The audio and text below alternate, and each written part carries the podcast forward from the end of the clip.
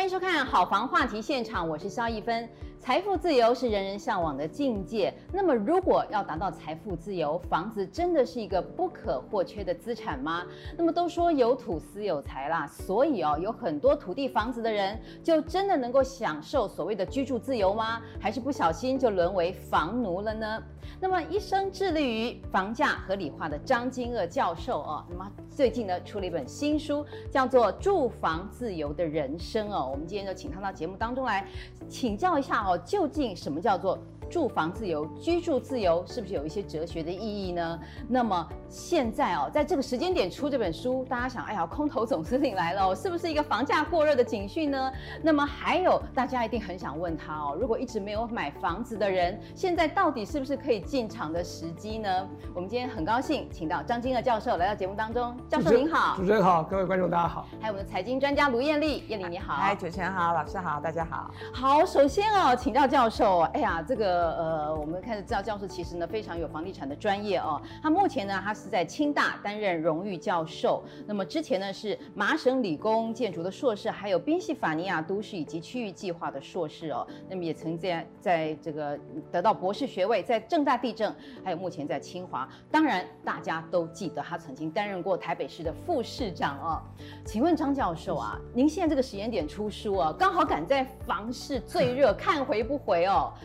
现在这个时间点出书，是不是有什么指标性的意义啊？完全没有嘞，完全没有。我我我出书，坦白讲，就是因为我退休嘛，大家想我因为去年六十五岁届龄退休，是、嗯、那退休之后我真的享受所谓自由人生。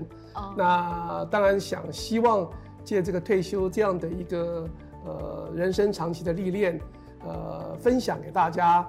在我过去，其实我从出生到现在，我住过二十一个房子。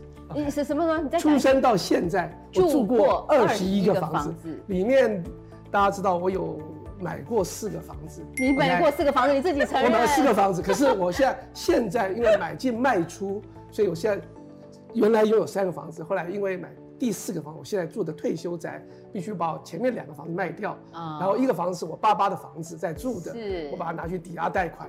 所以我现在只剩下我自己现在住的退休宅跟我爸爸住的房子，所以我从来都一直在换来换去。你是换房不是囤房啦？对的，没错。那过去也有租房子，也有买房子的很多的经验。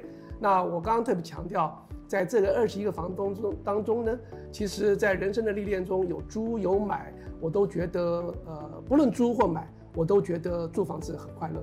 OK， 您刚才说哈，你住过二十一个房子，是不是曾经经历过一直被房东赶才会有这种记录？呃、完全不是，完全不是。当前面几个房子是我跟我爸爸妈妈从小嘛，嗯、爸爸妈妈搬房子，你就那个早期那个年代搬家。父亲做什么行业？为什么会一直不断的换？呃，没有，他其实原来是公务人员，后来这个退休之后自己做一点生意，哦、所以他。 呃，我们原来住万华，后来搬到这个这个仁爱路，呃，这个这个济南路那边附近，所以换了几次房子。嗯，那后来因为你知道我出国嘛，留学那来来去去也几次，所以呃，出去国外当然也租人家的房子，这也是很正常的事情嘛。那回到台湾，呃，第一次回来从 M I T 回来，这个这个在本来在东海教书，也是租租的宿舍，后来到台北来，因为真的住不习惯，所以我反正租到花园新城去。 Uh huh. 那花园住的也很舒服。Uh huh. 那后来后来又到美国再去念博士，那回来之后也买不起房子，那在政大教书，可是先第一年我还是住住住在永康街附近。哦，都是台北市不错的区、啊。哎、呃，对，就是嗯，花园新城很很算是偏的地方吧。不过我我要讲的意思，嗯、我要讲的意思来说，人生在这个房子的过程中，至少因为我自己学专业房地产的啦，然后教房地产也好，或者有很多。 呃，同学朋友都是做房地产的，所以我对这方面的专业经验还是比较多的。所以我的不管租房子或买房子，我都觉得，因为那个产品让我觉得都很舒服，很喜欢。所以我是想把我呃出书的这样的一个呃目的是想把我过去的人生的经验中，呃分享给大家。如果你能够把房子当做一个呃真正一个你喜欢的 ，OK。 不是只是为了赚钱、敛财的工具，哎哎嗯、呃，不能讲敛财，就想想赚赚钱，当然都想赚了。可是我觉得我并没有试图想要从房中赚钱，嗯、可是我觉得我每一个房子我都觉得住得很舒服，结果到后来呢，哎，还算不错，也都有在换屋的过程中也都还不错的这个结果，所以想让大家分享到说，呃，怎么样才能够让大家都想得到一个住房自由的人生？因为大家现在高房价嘛，大家心里都很焦虑，对，买也不是，不买也不是，买不起，要做屋奴又觉得做屋奴好划得来划不来。这种焦虑感，我非常感受很深刻。教授，教授，我那天听 Sway 直播啊，他说他是您的学生哦，就说老师呢，在这个当副市长的任内，的确是很有贡献，因为在当时房价的确是都没有涨哈。那么刚才请教您说，甚至您这个离开副市长职位之后，房价还跌了，是是、哦、没错。那现在呃，一直看到就是那时候郝龙斌当市长，一直到现在哦，其实房价真的是节节攀高哦。那一致力于这个房价合理化，有时候理论跟现实的确是有差距，就像有些股票哦，真的是看回不回。那您现在看到房价这样的一直涨，您心里对对于您的这个哲学，一对于您的这个学说来说，是不是有点背道而驰？您心里是不是有一些感触？怎么去看待这个现象？呃、是，呃，第一个当并没有那么的，对我来讲看起来其实还蛮正常的啦哈。Uh huh. 所以一直在说，第一个台北台湾的房价，我台北市的房价特别。呃，不断攀升。那我在二零一三年、二零一四年的时候当副市长，那当我第一个致力于就是说希望市场的健全，对，所以我希望大家不要哄抬或者不要作假。嗯、我最痛恨的就是房产市场是一个骗人的市场，嗯、所以怎么骗人呢？就是说现在房子并没有那么好，就说哦我都剩下呃卖光光了，嗯、或者房价说一百万，结果是这个结果一查只有八十万、七十万。嗯，我当时第一个就是要求说，所有东西你绝对不要作假，做。你敢登出来，我就敢去查。对，所以那时候，这个业者号称我定了一个这个房屋销售规范，他号称叫张八条。那张经的张副市长定了八条，八条里面只有一条规定说，你所有讲的话都要有所本。如果你讲敢讲，我就敢查。所以我那一两年，我陆陆续续查所有业者，只要你登出来，我就查。OK， 你说卖了多少，我就去查。所以那时候其实市场上大概骗人的情况就少很多。那这是第一个。那后来到二零一四年的时候，我跟呃张盛和部长我们就讨论，因为他们认为说囤房事情，呃台北市好像没有自己在做，我说是法律上的问题，所以我就跟大家一起讨论。所以那时候四月我们就，呃二零一四年四月我们就所谓的双张会，呃开始讨论了所谓囤房税。那那时候还算是顺利，我们很快就四月讨论完，五月就立法院通过，这是大概最快的一次囤房税。那囤房税是五月之后，大家很有意思的。整个台北过去台湾的房地产市场是从蛋壳区开始慢慢下跌，嗯、然后到蛋白区，然后到蛋黄区，嗯、因为蛋黄区台北市有有有支撑嘛。对。结果二零一四年怎么下来的？结果是从台北市的蛋黄区，从豪宅区开始下来，嗯、再慢慢的往外往外的扩张。那当然大家就骂啊，那是张副市长当时什么囤房税所搞的鬼啦，嗯、对。而且当时还特别要求说什么，呃，不只是一般人。呃，超过第四个房子以上，我们就要累进的科他的囤房税，还包含到所谓建商。对啊、呃，我们那当建商也很生气，跟后来我们二零一四年离开之后，建商跟现在的柯市长说，我们建筑业不是囤房，我们是存货啊。嗯、那当然我那时候就很纳闷，我说，哎，投资客他也说我是存货，不是囤房啊，嗯、啊而且你建商还可以预售两三年，你还说你是囤货。存货，滞销的存货。对啊，我说没有卖出去房子，有卖出去价格，也的确那个时候对建筑业者的这样的压力，而使得那种所谓的那个效应啊，因为建商才是有那个宣示效果，所以那个就开始慢慢缓跌，所以整个市场上那开始缓跌。那后来到二零一五年慢慢跌下来，新北市也慢慢有点跌，后来到二零一六年，这个这个。这个柯市长就说哦，那建商那个囤房税我们就不算了，嗯嗯而且还给他说一年的缓冲，后来说到三年的缓冲，那建商就哦，现在利率又很低啊，资金很多嘛，所以就很容易造成所谓资金行情的效应，所以市场上慢慢就看回不回了。嗯、那不过我要讲，市场上如果从资金的角度去看市场上上涨跌啊，它基本上没有实质的所谓所得啊，人民的这个。这个需求来支撑出来的，是那是一个比较虚幻的，对，那个总是有它的极限，对。虽然我们现在都知道 Q E 啦，所以量化宽松，利率很低，所以资金不断的在那边的滚动炒作的情况下，嗯嗯、那特别很多产业都不好嘛，那股市、房市这两个就交互炒作，嗯、这跟过去一九九零年、一九八零年、呃八七年之后的状况是很类似的。嗯、所以这个情况下，坦白讲，我觉得呃时间不会太长，而且这东西实际上没有基本面的支撑。嗯、OK， 我想基本面就是你的所得是个最基本的嘛，嗯、你的家户结构最基本，因为现在人口越来越少嘛。 所以你看到日本这个经验，就可以看到说，日本其实慢慢慢慢的一直往下，而且一下滑之后就三十点了。嗯、哼哼那当然，我不敢说这个是绝对了，不过我只能呃告诉大家，呃，房价当然有涨有跌，那每个人想要买房不买房都有他自己的考量。对我这里面最主要书上想要跟大家分享，就是说每个人的价值观都不同，价值观每个人的呃财务结构也不同，对每个人的工作地点也不一样。 啊，每个人的这个呃对房子的想象、需求、偏好也不同，所以每个人都应该不同的来做他买房子的的功课。呃，可是很遗憾的，我这个时候特别强调，大家都在讲市场，所以大家问主持人刚才问市场好不好，人家好不好，都在讲明天怎么说，市场怎么说，我都说，那你怎么说呢？你自己怎么说呢？我自己这我刚刚讲这二十一个房子，我是心中之尺啊。 我靠我自己做功课，我自己做功课，我我说的跟市场说不一样的时候，你觉得你相信谁的？我相信我的，嗯，这是我要住的。我感觉您滔滔不绝哦，好像有很多的话要倾吐。我相信可能很多人对你有误解，说，哎呀，你都叫人家不要买房，你自己买四间哦。你看我就是听你的没有买，结果现在涨成这样。我觉得其实都是一个没有那么简单，就是鸡生蛋，蛋生鸡。就像你刚才说，你心中的尺，包括你说现在可不可以买房，一定也有人问你。而且现在房市那么热，搞不好走在路上大家都人等你，又会有人来问你说，现在到底可不可以买啊？我都没有买，到现在越来越高了，怎么办呢、啊？其实就像您说，财务 物结构，还有你自己的需求到底是什么，对不对？可以买也可以不买，就是看你自己。对，对你自己心到有一把尺哈。那您所谓的七三法则，还有大数据，还有所谓的这个居住自由，哎，待会儿我们再看看您的逻辑是什么哈。好，首先我们现在请教艳丽哦，现在喊出了一个口号。 租不如买哦，真的是这样吗？哦，我们来看看哦，现在整个六都房市的交易爆量哈、哦，创四年这个新高哦，真的现在到底是怎么会热成这个样子啊？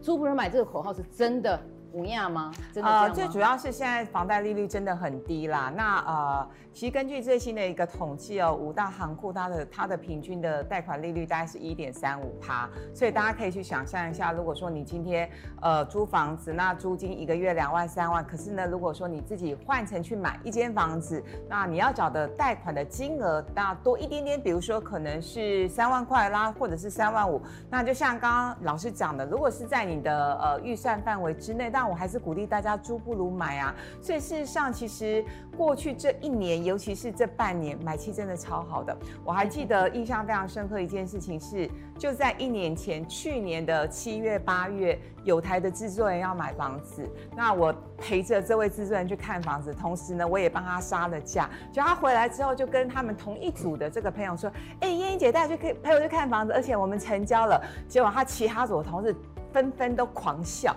都笑他说：“哎、欸，房价还会跌，你怎么现在买呢？”结果没有想到，大家知道这半年来其实房价是上涨的一个情况，所以呢，反而反而他就开始走路有风了。但其实我要讲的一件事情就是说， 我觉得我们今天还是衡量自己的资金的一个状况。如果说你房贷缴得起的话，当然你就自己买房子；如果说你的预算很有限，你觉得缴房贷对你来说是一个很大很大压力，那租房子也很好啊。可是我们必须再回过头来讲一件事情，因为最近这几个月房市真的很热，所以我们看到其实呢，最近有一本财经周刊的封面故事 （cover story）， 它用了几个非常关键的字，他说“房市再热三年”，大家请注意 听哦，房市再热三年，不是房价再涨三年。好，因为其实很多的观众朋友就或我的粉丝看到这样的一个标题之后，他就会问我说：“哎，燕姐，真的还会再涨三年吗？”那我只能跟大家报告，就是说，确实这一波的房市之热，它有几个重要的结构性的因素哦，有八个，我们来仔细帮大家分析一下。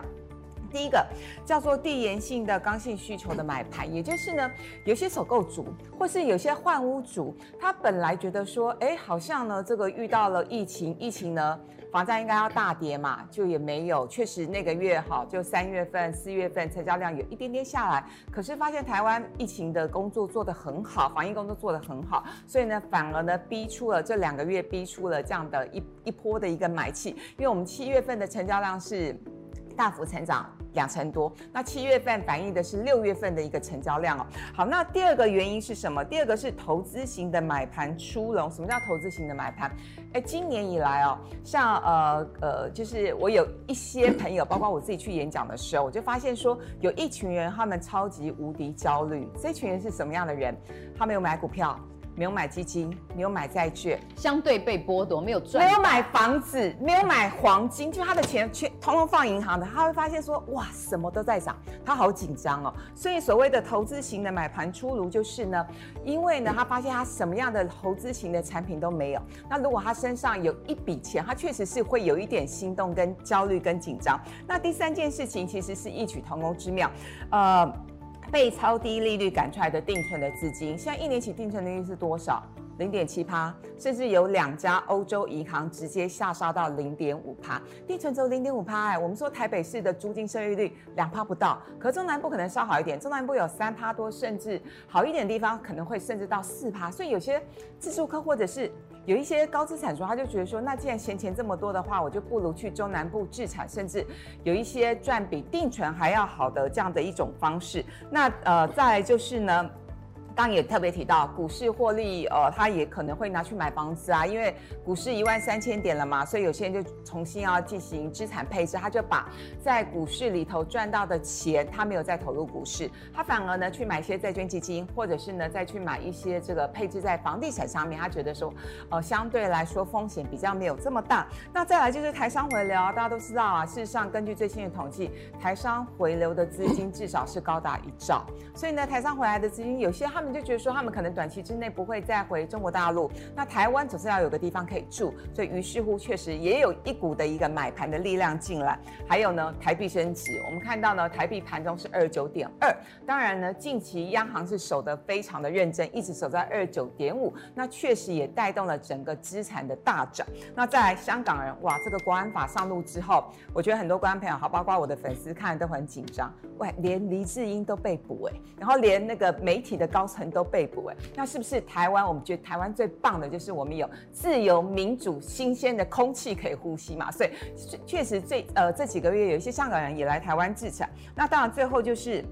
企业跟寿险公司不停的买土地、买房子，像包括国泰啊，然后这个南山等等，他们近期呢一出手就是几百亿。那上半年土地的成交金额是高达一千六百多亿，创下历史以来的新高纪录。所以呢，其实都造成了呃房市跟土地交易非常热络的一个情况。好，所以我们整理出来这个八大资金浪潮来袭来支撑这个房地产的买盘哈。教授，您以这个几十年来这个专业的眼光哈，您觉得觉得这个八大因素，它真的可以支撑某财经杂志的这个封面说房市可以再热三年吗？现在很多因素瞬息万变，甚至大家觉得疫情房价会跌，结果没想到反转哦。会不会还有一些变数的因素，未来三年能够支撑吗？而且刚才燕俐说，房市再热三年，并不等于房价再涨三年哦。第一个，我刚刚同意，房市再热三年不代表房市再涨三年。那房价不涨的情况下要如何热？哎，当好像说量会增加，我问你量是到底是投资客量还是自住客量？就像股市一样爆量收黑有可能。对 对, 对, 对，没错。呃，我要特别提到，刚刚燕俐讲这几个事情，其实都是所谓资金行情。嗯，所以资金行情的意思是什么？资金行情就是它资金是有四只脚走来走去的，它一跑掉就没有了。那资金是有很多种政策上的一种，呃。干扰它就马上就有点紧缩的，其实我说你讲干扰，当然这个有点夸大，万一两岸的情况不太好怎么办呢？会不会有紧张？但我不知道啊，对不对？那个那个各国的资金其实也都会跑来跑去吸引的情况，这个中美的关系如何，这东西都是非常不确定性。所以所谓的再热三年，其实为什么有人去刻意去这个三年是怎么来的？呃，我想这个都是一种夸大之词。那现在这个所谓租不如买哦。是不是也是一一一种口号？比方说啦，你说现在如果房价跑得比物价还快，像是蛋黄区，你蛋黄区你再怎么算都根本就买不起，怎么可能租不如买呢？对不对？那你说好了，如果说今天这个蛋白区它的出租率了哈，台北市蛋白区三重啦、永和，假设百分之三四好了，那贷款利率一点六，你这样比起来，当然是你不要去帮房东缴房贷了，嗯嗯，对不对？所以租不如买是不是有一些？ 排除的因素，呃、排除的地区。第一个租不如买这件事情，坦白讲我是保留了哈。保留，哎、对不对？哎，第一个租跟买的选择啊，是第一个你买不起只能租啊。像您现在再怎么租，哎，你来帮我当投期款，投期款，你要做屋奴做个十年，你你愿不愿意？所以屋奴跟屋主什么关系？屋奴的意思就是说，你买了房之后啊，你的人生啊会越来越辛苦。 你要缴房贷，你要工作，你这个呃不能够出国旅游玩，你人生就越来越越底层。你讲的好悲惨哦！你觉得房贷买了房就被绑住了？房贷应该占收入的几成是合理？到了正常应该占占到三成，三成嘛最多了。你若超过五成，你就变成你其他就不要不要做，不吃不喝不玩了。那怎么可能呢？那小孩子教育，那就很多人就不生小孩子，这也是一种想法。嗯，所以我刚刚讲。 屋奴的意思就是，你一旦买了房之后，你的生活变成越来越糟糕。那当然有人说，呃，买了房之后，我宁愿做个几年的屋奴，才会做屋主。屋主的意思就是说，你买了房之后，像我自己生活越来越好，很高兴，很快乐，很喜欢，对不对？那说总是要做个几年的屋奴才能做屋主吧，对不对？那我说几年是你觉得你可以忍受的。 如果说做个十年的屋奴，你觉得如何？青春都没了，更何况一辈子。所以你说租不如买，你要买房子，结果你要做十年的屋奴，你觉得该不该租买房再租房？而且还要解决头期款的问题。如果你说两三年，那就勉强忍一忍吧。不可能两三年就可以。所以我的意思说，租不如买这件事情，其实是每个人状况不一样，千万不要说啊，他租不如买，你就不如买。那我想这个是不对的，甚至说帮房东付。 呃，房租还是付银行付付房贷，哪一个划得来？那我要讲，千万不要忘记了，这个房子不是只有付房租、房贷这件事情，你还有头期款，对啊，头期款，你还有整个交易的成本，你还有很多的这些你想象不到的这种、嗯、呃困扰。嗯、那你买房子之前，假如说你不自己住，你要租给人家，你要当房东，嗯、我碰到二房客，我我根本麻烦死了，嗯、我这个房子矿难就不敢租给人家了。嗯 所以这个买房子或租房子，这完全是每个人不同的选择。嗯，那不同选择里面，当然财务是一个重要的，你要先做好财务的规划。到后面其实更重要就是你能不能买到你所喜欢的房子。嗯我通常讲，大家买房子不是买大盘，哦、因为大盘涨，市场说涨，可是我买是买个股，我就买那个房子。对，那个房子跟大盘两个。 你知道差距可能很大的，选股不选市啦，当然是啊，你喜欢的房子可能就是不是跟市场走，对啊，所以我要讲说，重点是你要自己喜欢啊，市场喜不喜欢那是他家的事，对不对？你因为你不是买买市场上要的，除非你是投资客，没有错，投资客你就买市场喜欢，你不要想自己，跟你买股票一样，股票你千万不要说我喜欢台积电，所以买台积电，没有，台积电市场上喜欢，所以你买台积电，对对不对？房子是方相反。 你要你喜欢市场喜不喜欢，那他家是因为是我要住的。所以您的居住自由指的就是这个，所以不要看节目听名嘴怎么说，其实人家讲的跟你自己真正需求的，你自己要去做一个 checklist 啊。所以这边您有告诉年轻人买房前三问哈、嗯嗯嗯，第一个工作稳定吗？婚姻家庭稳定吗？第三个比买房更重要的梦想实现了吗？所以现在走在路上，如果有人问您说现在到底可不可以买房啦？嗯、现在是不是太贵？可不可以进场啦？嗯嗯、其实这是不是那么简单可以回答的？要三问哈，哪三问？没有错，就是说第一个年轻人。 人，当大家现在也许在在做在看电视，有很多年轻人，年轻都在问自己想不想买房子，因为年纪大了，像我们都已经有房子在换房子的问题了。那年轻人买房子，我说你还年轻啊，你结婚了没有啊？你小孩子有没有想要生小孩子啊？对不对？嗯、你生小孩子还是不生小孩子，这差别很大，因为养一个孩子跟养一个房子价格差不多啊，嗯、对不对？你养了。 孩子之后就不要想养房子，养了房子之后就想少一点养孩养养房子养养孩子，所以家庭有没有稳定，谁都大没有。嗯、第二个是你的工作，假设通常大家知道三十岁之前呢、啊，你的工作都还在骑驴找马嘛，那、嗯、换来换去，说不定还要去大陆工作，或者到国外去派去国外，嗯、那你这个房子买了之后不是很惨吗？或者你你将来觉得这个工作不稳定，万一要付房贷付不起啦、啊，那、啊、怎么被银行拍卖了？嗯、所以。 工作稳定了，像我在政大教书，我稳定了我才买房子、啊， 对, 对, 对不对？第三个，我说你的梦想实现没有？当你的梦想，如果说我的梦想就是买房子，那 fine， 那就去买房子。我很鼓励你。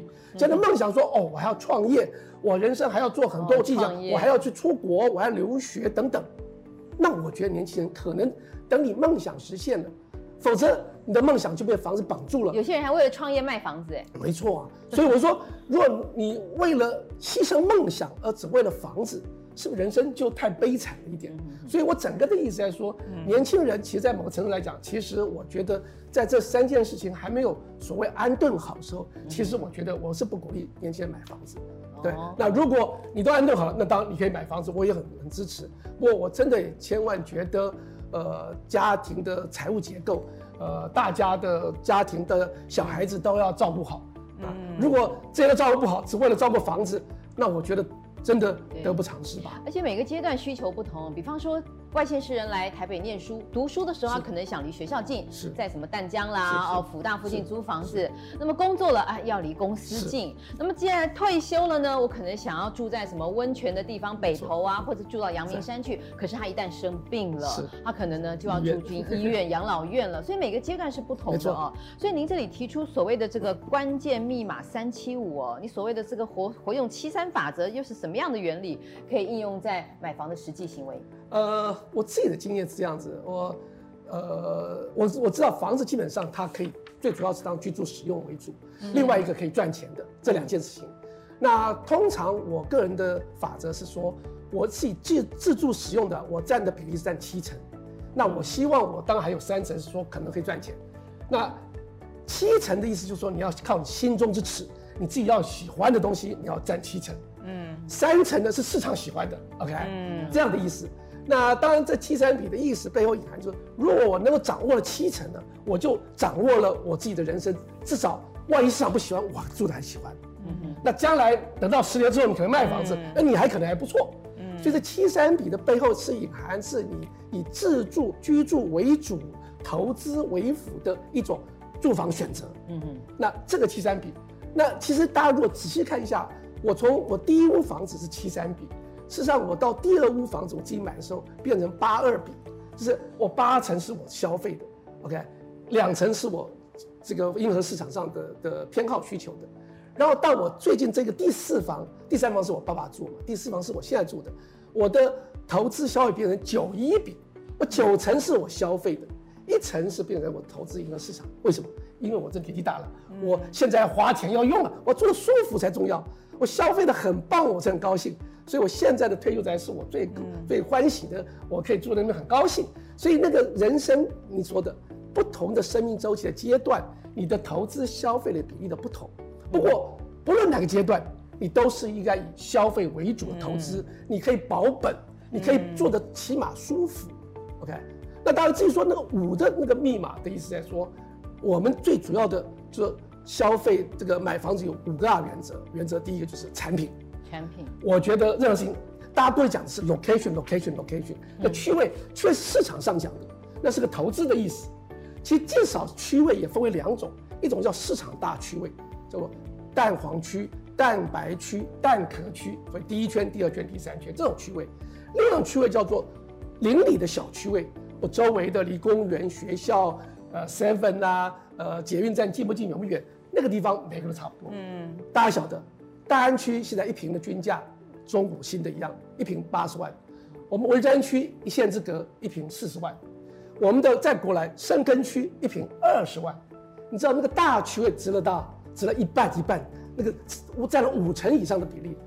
那我的小区文山区，我的也有公园，也有学校，也有捷运。你大安区有公园、学校、捷运，深坑虽然没有捷运，可是它离交通也不错，嗯。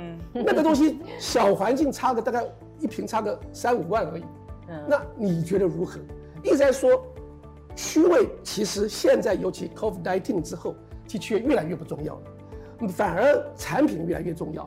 所以我一强调产品是关键，啊，管理就是你买房最重要是住房子啊。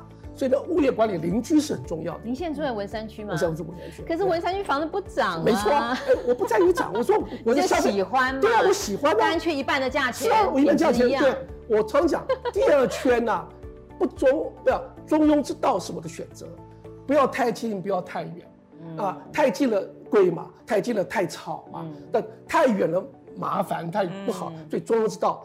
小环境呢，大马路后面的第一巷啊，也是中庸之道，一巷住宅。哎，所以这里面选取中庸之道，你不要紧邻公园、学校也不好，走路五分钟、十分钟，捷运站也是一样，你可以少掉多少钱，你又可以取得安宁的这个想法。所以你的房子本身，不管在区位上、在产品上、在这个管理维护上，然后在价格上，然后在所谓时机上，嗯，我觉得时机是最不重要的。时机是最不重要，所以随时大家随时都可以买，随时都可以不买，就是看你的时机。因为重点是你的时机啊，对啊，在市场时机啊。我退休了，市场不好，我还是要买房子，我换房子，嗯，跟什么差别？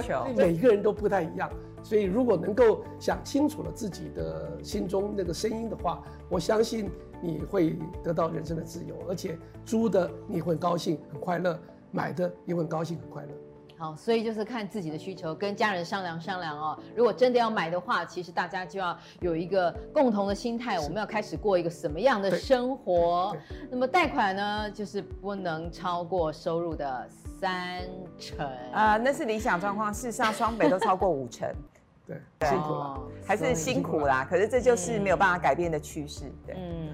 所以现在房价这么高，其实虽然大家觉得高的没有道理，但是真的好像大家都是头削的尖尖的，都准备要冲进去了。我相信这里面的刚性需求可能真的占不到五成吧，有些要换屋，可是换屋其实也是一种基于房价、股价都涨了，自己没有赚到，相对被剥夺的感觉，想要冲进去。嗯，所以再这样子下去的话，真的是三年三年未来都会很热吗？小心哦，热可能呢不见得会涨哦。这个呢，大家可能要多多做一些理性的评估，在这个时间点看一看张金锷教授的《住房自由的人生》，或许呢可以把大家从过热的脑袋拉回来，冷静的看看说，哎，现在人生不管你是到了这个年轻创业期，或者是要退休了，是不是把自己的理想给实现，会比头削的尖尖的去赚房地产的钱、赚股股票的钱要更能过到一个充实的人生呢？我想这张教授出了这么多本书哦，这本书在这个时间点出来，不是空头总司令啦，而是要让大家回归一个哲学的思考，来想想自己的人生哦，不是只是买房子。好，今天非常谢谢张金锷教授，也谢谢燕俐，谢谢，谢谢。好房话题现场，我们下次再会。